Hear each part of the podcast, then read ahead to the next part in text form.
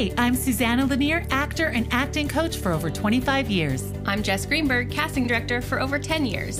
We're here to help you navigate this crazy, creative, and sometimes chaotic journey into the film and television world. We share our insights as to what works and invite some pretty spectacular guests to share more ideas to move you on your journey. So, without further ado, let's get into the show. Today, we have the pleasure of speaking with stand up comedian and actor Akeem Hoyte-Charles, who recently returned to Montreal from Vancouver, whose credits include Superman and Lois, A Million Little Things, and The Night Agent. You may also have caught him in last year's Just for Laughs. Welcome, Akeem. Thank you for having me, and Jess. Well, we're happy you're here. here. I'm yeah. excited. I'm a big fan of this podcast. And honestly, before I I was thinking about it yesterday. I was like, this is like the ideal podcast for like up and coming performers, whether it's acting or or stand ups, because you're getting inside mind to casting directors.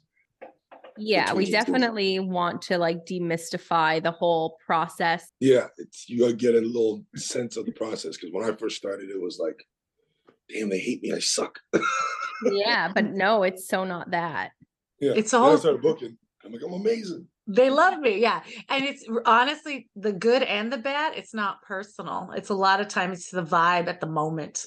Yeah. so you, got- can't you can't take it personally. That's what I hope comes out of this because it really is the vibe at the moment. And of course, your talent plays into it, but everybody's talented at this level. Once you're going out there, they're all talented. So it has nothing to do with your talent at that level. It really has to do with uh, fitting that puzzle piece. It's, a, it's, That's the, it? it's the aesthetic. I watched I watched a podcast with uh, Josh Peck, and he said the, one of the most brilliant things ever about like when you go to an audition, um, you're either doing one of two things.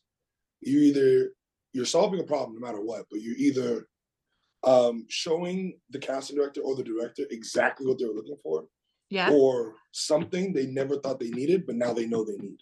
Right. And you never know which one it's gonna be. Yeah. It's only when you get on set that's when they'll tell you. Let's take it back though from the beginning. Yeah. um, so I read at like 25, you had a steady job in sales, uh, but you wiped it away and decided to pursue comedy and acting. Yeah, yeah, I did. So, like, here's here's what's the funny thing about like most people think like comedy and acting is like the dream for most people, and then they settle for like the corporate job or the steady pay or whatever like that. And then they have this like midlife crisis where I've always wanted to get on stage and do it. For me, it was complete opposite. Acting and, and stand up is like a it was my plan B. Right. Which yeah, yeah, because so that's funny. Right? I don't know. I don't know anybody who's like, yeah, well, my my plan, you know, A is to get like a steady job. My plan B is ugh, I'll be an artist. Yeah. Right, right. So, like... so here, oh. here, was my here, here was my thing. It was it was working in sales. That was plan A. Uh, entertainment, plan B, and if that didn't work out, I was gonna be a trash man. Okay. Because I don't know what it was. I was a kid and I, I grew up in the South Shore and the trash, I would see the trash man just coming down the street and just being able to wear shorts to work and you're dangling from the back of the truck. it seems so much fun to a 10 year old. Yeah, right? like jumping on and off, like very Oh, it was so cool. Yeah, you're fit. You wear boots. Oh, yeah. Honestly, and you stay in good shape. I could oh, relate oh because when I was a young kid, I loved like the squeegee at the gas stations. So, so dope. And I was like, I think I would do that as a job. Like yes. when I was like eight.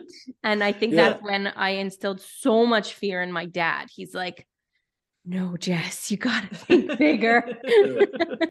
yeah. But then, so once I left Concordia, um, I was looking for a job and I got a job working at a friend's company right? He was where he was a, he was a um, he was a, a regional manager for the for the company, and so I started doing sales, and everything was going good.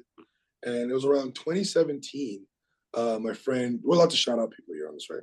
Sure, of course. Yeah, okay. And you're allowed yeah, to swear also. Word? Oh, yeah.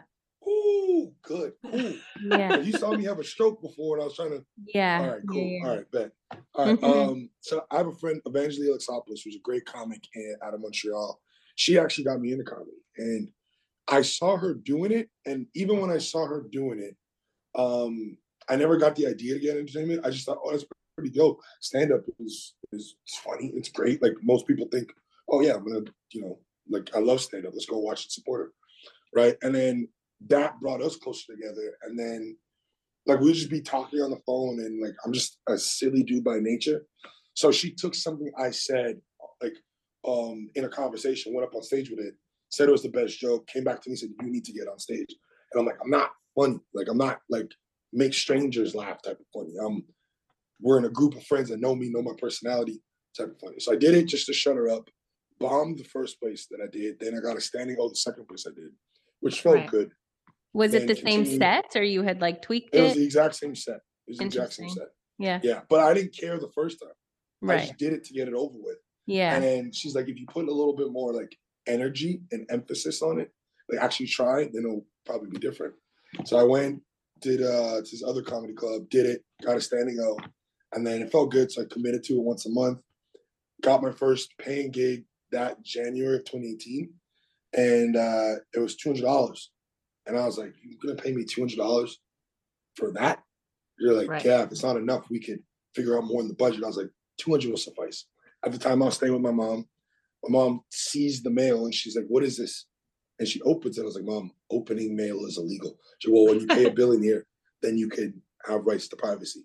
But till you do, all mail is my mail. I don't care whose name on it. She sees the check and she, What is this for? I said, Remember the show I did a couple weeks ago? She's like, Yeah. And I was like, That's what it's for. And she goes, You know, Keem, if you do this about four or five times a week, yeah, and you're getting paid this, that's your current salary. And I was like, huh. And then the comedy dream was born. And that's when it just started making sense. I was like, I work at nine to five, Monday to Friday, 40 to 50 hours a week, working in sales, right?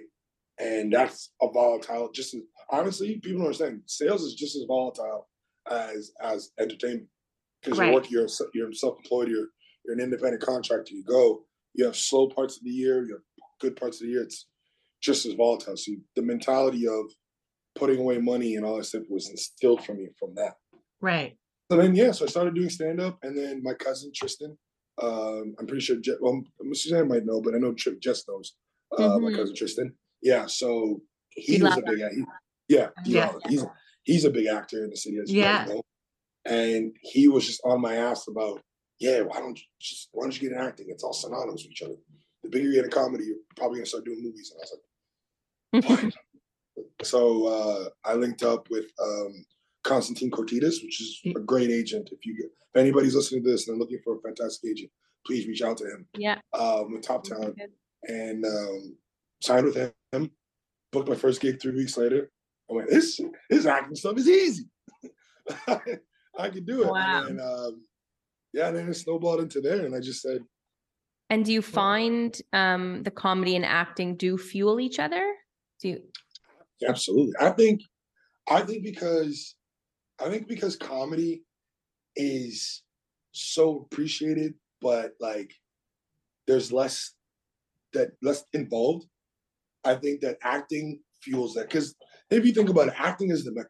Like acting is the movies and television are at the top of the pinnacle, no matter what facets you do, whether it's music, uh, comedy, whatever. That's where the money, everyone gets into acting at some point because mm-hmm. that's where the money is. That's where the, the bulk of entertainment comes from.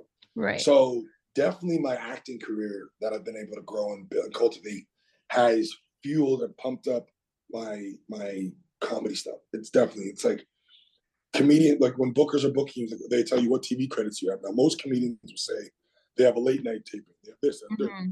very few um, that I know are saying yeah, I'm I'm in these shows, mm-hmm. not just this show. So there's comedians that have done like one offs and this and third, and bless it, everyone starts at somewhere. But the having like an IMDb that people can go search up my name and they see, and it's like they have to scroll down to, mm-hmm. you know what I mm-hmm. mean? And then they go find the episode and they see, oh shit, he's not just like a taxi driver. This he got a name. Like he's he's got a name, which I didn't know exactly. the importance of. Yeah, yeah, exactly. Right. So, so it, it helps you both like as a performer, like keeping you sort of like on your toes and stuff, but also professionally when people are booking you that they right. see the resume. Essentially, I think acting helps the perception Mm-hmm. It helps me get booked more in terms of comedy. And but comedy helps me become a better actor, if that makes sense. Because mm-hmm. I've never taken a class. That's what I wanted to ask you. Did you have any training or did you no. just it just came to you naturally, instinctively? It, it, it's honestly, it's a combination of instincts, trusting my instincts, and then um good directors and good direction. And then okay. with stand up, because stand up, right? And sorry for anybody who's obsessed with stand up and loves it, but I'm about to tell you all blow the whistle on it. Um, we tell the same jokes. We're going on right. tour, we're on the road. We our job is to tell the similar jokes or the same jokes night after night after night. We'll make it seem like it's the first time we're doing it. Yeah. You know what I mean? So that muscle in itself allowed me to kind of jump into anything. Okay, I'll read a script. I see the directions. I I get a sense of what where the director or the writer is trying to go with it. And then with the director, the director comes in and then fine tunes it. I remember doing uh, So Help Me Todd. And it was like one of the first parts that I got where like the scene was like heavily dependent on me. I had one scene, but like that's like that was that was very integral part to the story. So we get on set, we're there, and I'm there walking around. I'm just I get I get on set, craft services, wherever we're sitting for the green room. That's it, right? I wait to be told what to do. So I get in the set, director comes up to me, shakes my hand, and like, so what are you thinking for the scene? And I'm just like, what are you thinking for the scene? And she's like, well, I'm just thinking we're here. Like, what would you do? And I was like, I don't know. What do you want me to do? And she's like, you know what? Let's do a dry run. Let's just do a dry run. Akeem, just do whatever feels natural. Okay. Cool. So we we're doing the scene. I open the door. I'm walking, hands in my pocket. I shoulder shrug. I turn around. I'm looking, and then we ran through the scene. And the director says, "Cut." All right, block it, set it up. That's exactly what we're doing. Thank you, Akeem. Right. You were able to go to craft services, and it was the first time I could just like relax and just trust myself and know that just go, just trust your ability as an actor to kind of just go in and then do something feels right and add your own type of sauce to it. So that was a lot of fun, and that was that was really cool experience. But yeah, I'd say that's how they work tandem with each other. Sorry to get on a little tangent there. No, it's interesting. Yeah, and that makes sense. That makes sense that because that's exactly the same note for acting. You have to say it as if it's the first time every time mm-hmm. when you're on set and you do it over and over and over. Yeah. But what what's interesting is because I always, because I'm an acting coach, so I always tell the students that come with clear choices. And then if they don't like it, they'll redirect. But you're the opposite. You're coming in as like, tell me what you want me to do. But she was like, I don't know. You do what you're going to do. And then what you yeah. did was right. So yeah. you're kind of not coming with clear choices, but you're confident enough and you trust your instincts enough. You you don't second guess should i open the door? Are they going to like this? You just do it. And you're now, like, oh, this is oh, what i do. okay. let's make one thing clear. Yeah. Now i could do that. Right. Year one uh-uh. Tell me what to do. Yeah. walk up these steps? Am i going too fast? Am i going like i needed all that because again right. like like i had no idea. And it would be times where it's like before i i wouldn't watch like, until i got on the show i wouldn't watch any of the shows that i auditioned for. So like i did a million little things. I had right. never heard of that show never watched it. I got the audition i booked it. My i had a bunch of actor friends back in vancouver. They're like maybe you should watch the show to get i'm like listen i didn't know shit about this show and i right. booked it. Clearly that's a recipe for that works for Akeem. I'm right. just gonna continue doing it because the last thing I think what happens is with a lot of actors is, and you guys can correct me if I'm wrong, is that they'll they'll go watch a show, right, and they'll try to get an essence, and they'll try to typically when they try to model, they'll model their their character after someone else there, but right. you're a whole different character. You're a whole different person. You're a whole different idea in this in this whole puzzle as just put it right? So why if they wanted a double of the, whoever they've already seen in there and typically it's like one of the main characters they'll just give that person the lines. Right. So it's like going in there with a fresh mindset. So now especially with the improvisation of comedy being able to think on my feet now i actually have the content. It was always in my skill set. I was always able to do it. But it's like oh shit like i'm new. I'm on set. They've all been working together I don't want to step on any toes. I don't want to do anything. So it's like, you know, I'm just gonna get in where I fit in. But now it's like, especially with the bigger roles, I have the opportunity. At the beginning, well, it's experience. It makes a huge difference. But it's funny because you go against everything that I teach, but that's okay because all the comedians do. They're rebels by nature. And like they, all the comedians I have, they they always do. And that's okay because it's them. Because the most important thing I teach is like you do you. You know you and you know where you work best. Yeah. Most of the times I say, Jess and I have had that, you know, like if you're going in for transplant, you may want to watch five minutes of the show just to get the, the tone. I'm not saying right. you need to, I'm, and I'm not saying you should mimic anybody in it, but you might need to know the tone. Like we don't have a whole heck of a lot of Montreal, but Ghost, it's broad comedy. It's very yeah. sitcom style.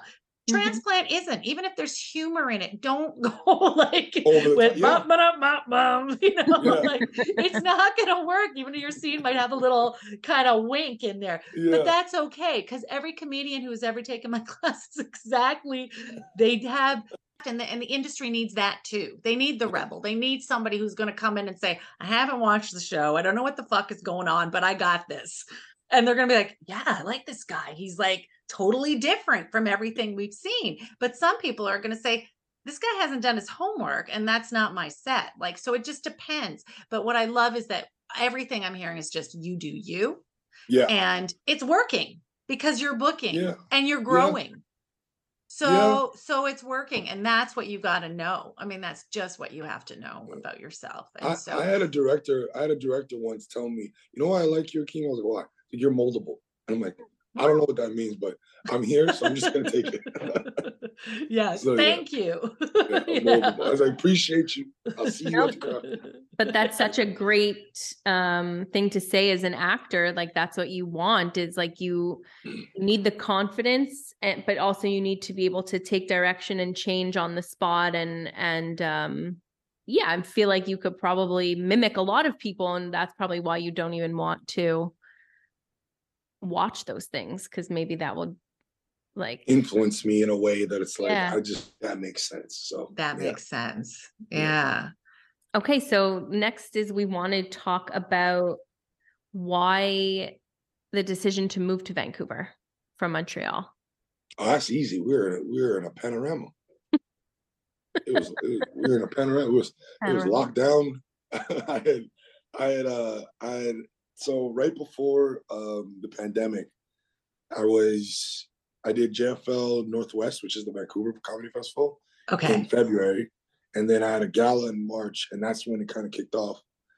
And again, they told us it was two weeks. We were locked down until summer. Summer they opened up, and at the time, I'm like, I need I I need stand up, like I need stand up, like I need to tell jokes. Like this is like this whole internet shit is not for me. Like I need to be in front of people. So um, I had been to Vancouver after that time. I went to Vancouver earlier that year. I went, it'd be three times that it had been. And I was like, I need to leave. And like, it just worked out that my roommate um, at the time, who was my best friend, she was, she wanted to move apartments because we were renting and she wanted to buy a place. And she's like, Are you coming with me or are you to go back to your mom's? And I'm like, I don't like the way you said that, but I'll give me a week. And so after a week, she said, So have you decided? And I was like, Yeah, I'm gonna go to Vancouver. And she said, What? What? Oh, yeah, I'm gonna I'm gonna go to Vancouver. I uh, I had saved up some CERB money. Shout out to CERB. and um, yeah, I just said, Yeah, I'm gonna go to Vancouver. So I set a harsh date, uh, September 15th that year, where I said I'm gonna pack up and just two duffel bags and a, and a carry on and just go to Vancouver and then figure it out. And what's wild is I had zero, I like I had zero plans on acting out there, none. It was just to none. do like stand it was just, up. It was, it was just to do stand up because I had worked on a project, and we'll get into it. Probably I see the question, so we'll get into it later. But I had worked on a project as a stand-in uh, a couple months prior that fall, the fall before, and I got fired from it. Oh, how come? Yeah, I got fired. I gave attitude. I gave attitude to a fourth AD, which I didn't okay. even know they went that. I didn't even know they went. I thought high. third AD was the top, but you got yeah, the no, fourth AD. This one, not this okay. one. This one had we. There was a lot of ADs on this one. um, just because there were long days, there were long shoots. I think we were about like a month and a half in, maybe a little more than that, in a three month shoot. Yeah. Um, very intensive. Everyone's irritable, and the one this kind of this experience shaped my mindset of how I am as an actor on set now. Okay. Um, stand-ins is just short. Like I say, I say this: stand-ins are like the corn on the top of the poop. Okay. Like there's the cool, there's the cool kids, there's the cool yeah. kids, right? There's the stars, there's the guys, yeah. there's the actors, blah blah blah. There's the directors, there's the first ADs, maybe second ADs, but then stand-ins are like they they just made it into that to that curtain. They just into the crew. They're part of the yeah. crew, but you're right. They're not you you respected. You get all the, you get you get the good craft services. Yeah. Right? You you sometimes get a trailer, but when all else fails and somebody's getting yelled at, it's it trickles down, and then when like the director's directing the first, yelling at the first AD, first AD's yelling at the second AD. It gets down to you, and then you look down. There's nobody to yell at. You're just taking the brunt of all that frustration, right? So, um, some there was a there was an AD there that was her first time ever on set ever. Like she had never done a production before her life, not even in the background and she was just bumbling everywhere and didn't really know where to be. And she's just taking everything her bosses say at face value without right. filtering out herself. So it's like I'm supposed to be on set. I'm supposed to be um like looking out to see when it's time to go on. Now I'm under I'm standing in for the lead for the number two. Yeah. He's on set. I'm standing there by the monitors. I'm not on set, but I'm by the monitors. He leaves to go blow his nose or something, flick a booger. I don't know what he left to go do. But when I looked up, he was there. When I looked away and looked back, he was there. Right. She comes, she comes up to me, starts yelling at me and waving her finger in my face. Now, I understand that entertainment is a highly desired um, field to be in. A lot right. of people, right. talented or not, they want to be a part of it. Um, I'm not one of those people. I was. Right. I now I'm like, I I love it. But at the time, it's like I'm here for a check, so yeah. I could pay to go on tour and go on the road and travel. Right. Don't wave your finger in my face. I'm a grown ass man. I'm here just like everybody else, working crack of dawn to the late wee hours of the night. We don't no sleep. Don't wave your finger in my face. We go. She goes and tells the fourth AD, which is her boss, so you can just let you know how low she was.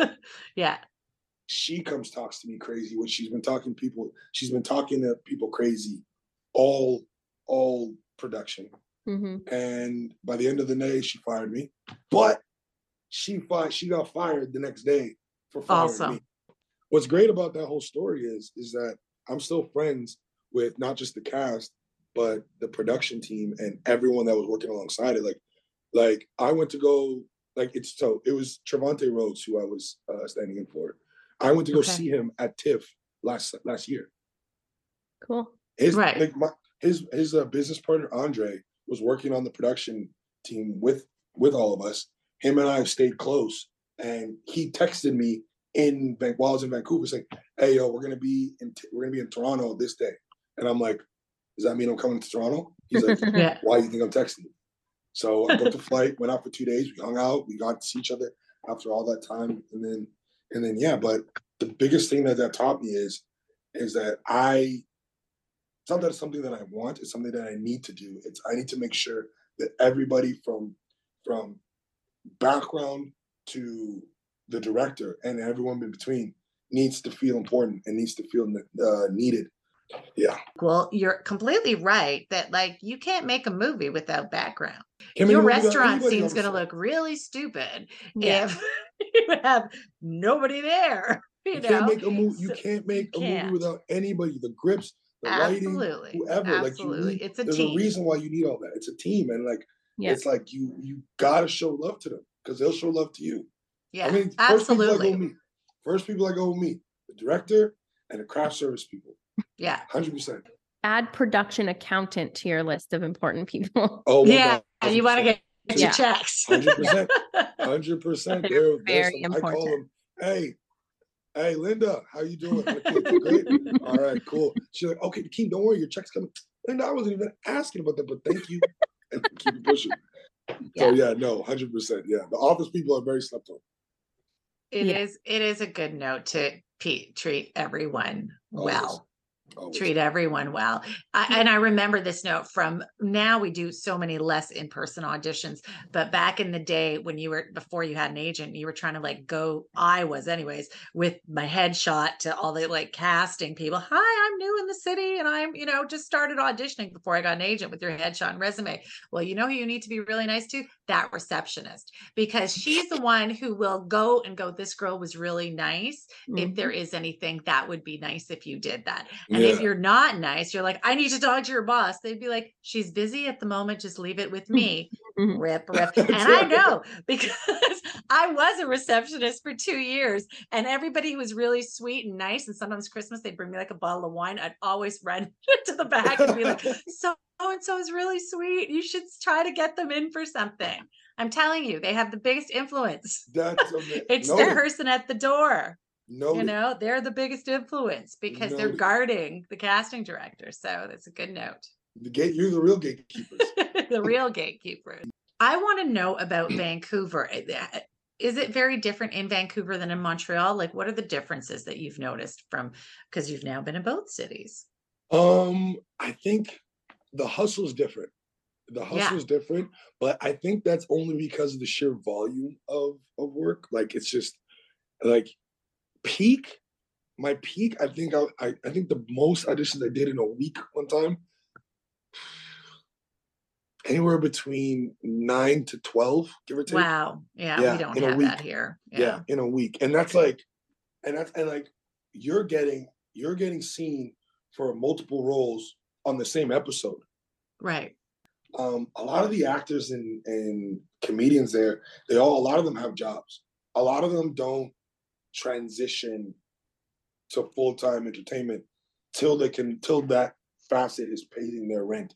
Right. Like stupid expensive, but a lot of them they're working in the bar industries. And the one thing that's different between the bar industry here in Toronto is that you get the freedom of like of actually like being you see the waitresses, oh, I need the freedom to be able to leave, cover myself, someone cover my shit easy, no problem. But the money that's there mm-hmm. that they mm-hmm. make at these bars is ridiculous.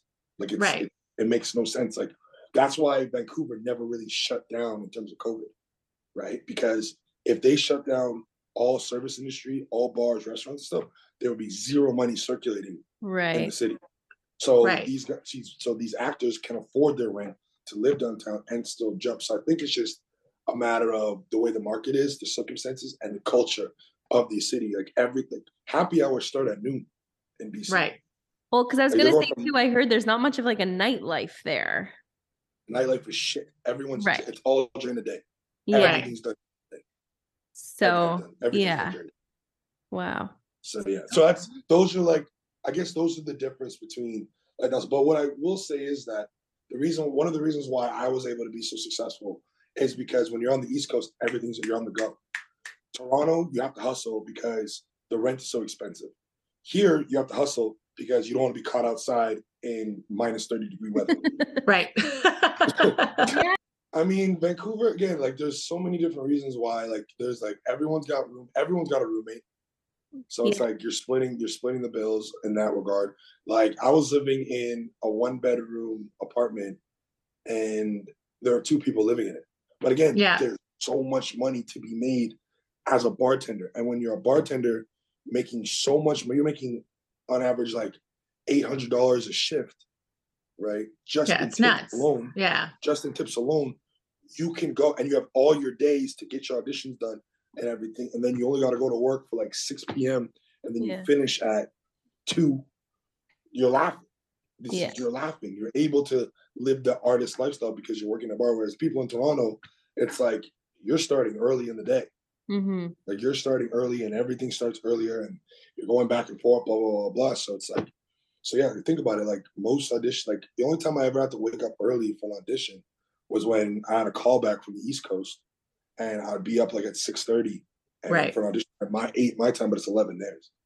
So that's like the only time. But other than that, people are just doing whatever. Yeah, I heard. So just correct me, and I think you just did. I like because I really don't know anything about the Vancouver industry, but I just heard that like if you go to Vancouver, it is still hard to get work there because a lot of stuff is going out to the people in LA. They're bringing people in because it's quite close. That's, that's so it's not like you go out there and it's like easy breezy. Oh, there's so many productions um, so what happens to a lot of people is because there are so many productions they end up doing a lot of stand-in work and background work so they are able to pay their bills with roommate of course because the rent is that's exactly it's 2000 i heard it's 2000 bucks for a, like a, a small one bedroom. So um, i guess it depends where you are but but they are able to um, survive by stand-in and background and it's a lot more accepted there than it is here because there are successful actors who they just do everything because there's enough mm-hmm. work that you can survive but you just have to do everything. Is that the case or no? Like what is the case there? Um well the thing about vancouver, vancouver gets a lot of productions but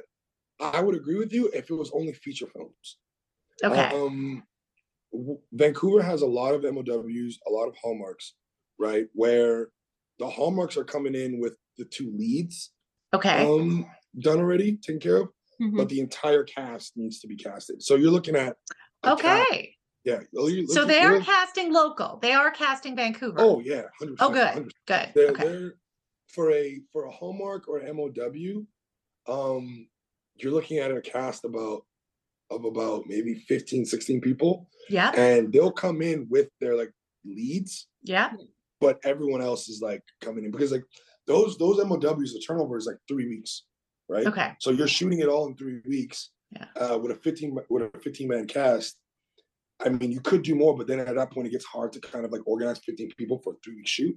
Yeah. And then the movie's coming out in like a month, two months later. Yeah. Right. So so for MOWs, yeah, I'd say feature films is more like that. Like a lot of the big roles where the, the focal point of the story is because of that they're coming out of LA, and that's and that's a that's a big issue too. Like it's it's it's not fun. And again, like again, shout out to Vancouver, the Vancouver market because a lot of the MOWs are giving opportunities to people that are there. But even with Vancouver, I had to come and become a Vancouver resident. Okay, yeah, for tax credits, right? tax credits and stuff like that. So it's not even specific to just Canadians. Unless you're in Vancouver, only the people in Vancouver are benefiting from that. Do you have a manager or does your Vancouver agent take care of your comedy stuff or is it separate? No, I got a manager. Uh Her Williams Hirsch Entertainment. Shout out to them. Okay. Uh, Jake Hirsch is my representation in terms of comedy. I again I've I've been blessed with uh getting great people around me and believing in me and seeing the talent and I I I love them to death. And uh, he's helped me out get headlining opportunities. Uh, he's pitched me. He pitches me to JFL, and he pitches me to. I actually was able to do the um, uh, JFL Originals album back in February during the festival that they had in Vancouver. So nice. uh, that's coming out on streaming platforms um, on June fourth. Wow. So, okay, so, so yeah. what is what is the process? Your managers they pitch you is like tell us about the whole process of it. Okay, so so years past, how it's been, um, JFL has their scouts, and the scouts, at least in Canada, I can only speak for Canada. They would go to the local community, local comedy clubs, the one, the main ones in every in the major markets. So it would be Montreal, Toronto, Vancouver, and they would reach out to them and ask who's uh, killing it, who's doing well, and then the comedian, the, the the bookers would give them their list of people, and they would scout based off that. Um, it's since changed. Uh, shout out to Neil Benson. He's the new uh, recruiter for JFL. Mm-hmm. This guy is a machine. I don't know. I'm pretty sure he's seen more showcases this year than previous bookers have seen in their entire career. Like he did, I think, like he saw 200 comics in Toronto alone. Wow. Yeah, and it's just he's hasn't stopped, and um, so that's typically the process. And the Just for Laughs Festival in Montreal is invite only. So you showcase, you audition, and then they reach out to you if they want you to be a part of a show or where you fit in and stuff like that.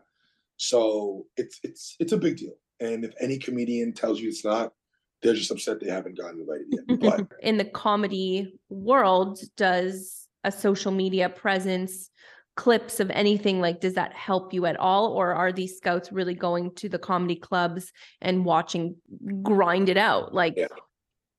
Yeah. um it's it's a combination of the two. Obviously in order to find that diamond in the rough you need to be in the clubs. Like that's yeah. that's just the that's the only way you're gonna find sheer talent. Like you anyone can go online put a set of their they can they can put a, a clip of a minute of a 20 minute set where they could have bombed but that was the one clip that they was really well or had laugh tracks in it. Um, unfortunately, uh, even outside of comedy and and just entertainment as a whole, now you do need a social media presence because the marketing is in our hands. Mm-hmm. Um, if you have two people going up for a project, or you have two people that are you're booking for a, a live show, one person is talented but has 3,000 followers on their Instagram, and then the other person might be less or just as talented or whatever, and they have a uh, hundred thousand, you might go with the person that has the hundred thousand because who's the more likely to sell seats? So unfortunately, and I've the reason why I shake my head is because it's just every day of my life, people are on my ass about, okay, we need to you have your social media presence better, you need to rebrand, blah blah. And I'm just like, guys, social media for me is not my job, which now it's become a job. Yeah. But it's like I I put it I post stuff that I want to post and I just use it as a forum to let a mass amount of people know where my shows are going to be, what yeah. I'm doing, what I have going on, what my friends have going on, stuff I feel they should look out for. It's a bulletin board. That's yeah. it. Yes, I'll put funny shit in there. I'll put just to keep people entertained because I'm just goofy like that. But I'm not the guy that's gonna walk around with a camera glued to my hand. Talent will fight. It doesn't matter where you, what you do, as long as you're busting your ass, you're working hard, you're authentic, you're genuine, they'll find you. So yeah. be patient. But yeah, they'll find you. Love so, that. Yeah. Amazing. Amazing. I like that. Um, okay, so we are going to wrap it up. And I did want to know, we like to end with what's the big dream for Akeem now? What's the the goal, the dream, the next steps? My agent asked me that when we when he first signed me. Um yeah. For me, the end all be all is to build my brand up as much as humanly possible. I, I want to be world renowned. Like that's I want to be that's the goal. The right. Well, yes and no. It's it'll just help for my actual goal. My goal, my dream is to build a production company, a okay. production house here in Montreal, where I I want to be so big that no project could come into Canada wherever it is. It could be Yukon Ter- the Northwest Territories. I don't care. Um, without having to check in with me first. I want to nice. I want to be Canada's entertainment bouncer. And if you want to do this, you got to come through me. Wow. We'll and that way I can make sure that people who are working hard and deserving and that just need a shot and need a break to break into this industry in Canada get those opportunities. Nice. Like I want to I want to run I want to shoot movies, TV shows, podcasts, um, dancing, or any form of entertainment possible. I want it to be going through this production house, and I want to give all Canadians an opportunity to to do awards where they can do do parts where they can win awards, where yeah. they can be career making, uh, life changing uh, roles. Where it's like you're this is a Canadian production Canadian story, and a third, and it's going up for a Emmy. Nice. Or, an Oscar, whatever. That that's that's my goal. So that's like it's a long goal. It's gonna take a while, but I believe 100 percent that is doable in my lifetime, and it'll be around for years to come. And I can go and then give everyone that dream, every Canadian that dreams about becoming a star and becoming an actor, comedian, or whatever, uh, that opportunity. That's the goal. Wow, that's a nice goal. Yeah, I love it too. Thank you. Good goal for everybody. Well, thank you so much, Akeem, for coming and sharing all your knowledge and your tools and tips and all the great stuff. So we thank you for having me. Thank, thank you, you so much. Yeah, and we've had a lot of people in from Toronto, like do Toronto, Montreal, have moved out to Toronto. We haven't had anybody from Vancouver, so this was like glad to be your first. different. Yes, and stand-up comedian, first stand-up. So yeah. look at that, amazing. Well, thank you, Don Ford. Was here. Is a new stand up. That's right. Thank, Thank you. you for having me. Yeah, we'll see you soon. So, for today's takeaways one, push yourself out of your comfort zone and network with new people. Two, don't stress too much about your social media. The scouts will find you as long as you get out there. Three, treat everyone equally because we're all working towards the same goal. And four, don't take yourself too seriously because there's opportunity everywhere. Thanks, Yay. everybody. Thank you. See you next week. See you next time. Bye. Bye. If you're enjoying this podcast, we would really appreciate it if you could take a moment to support us. Leave us a review on your favorite podcast app. You can share this podcast with your friends and colleagues and follow us on social media at Book the Room Podcast. We put out episodes weekly, so subscribe to the shows to get notified.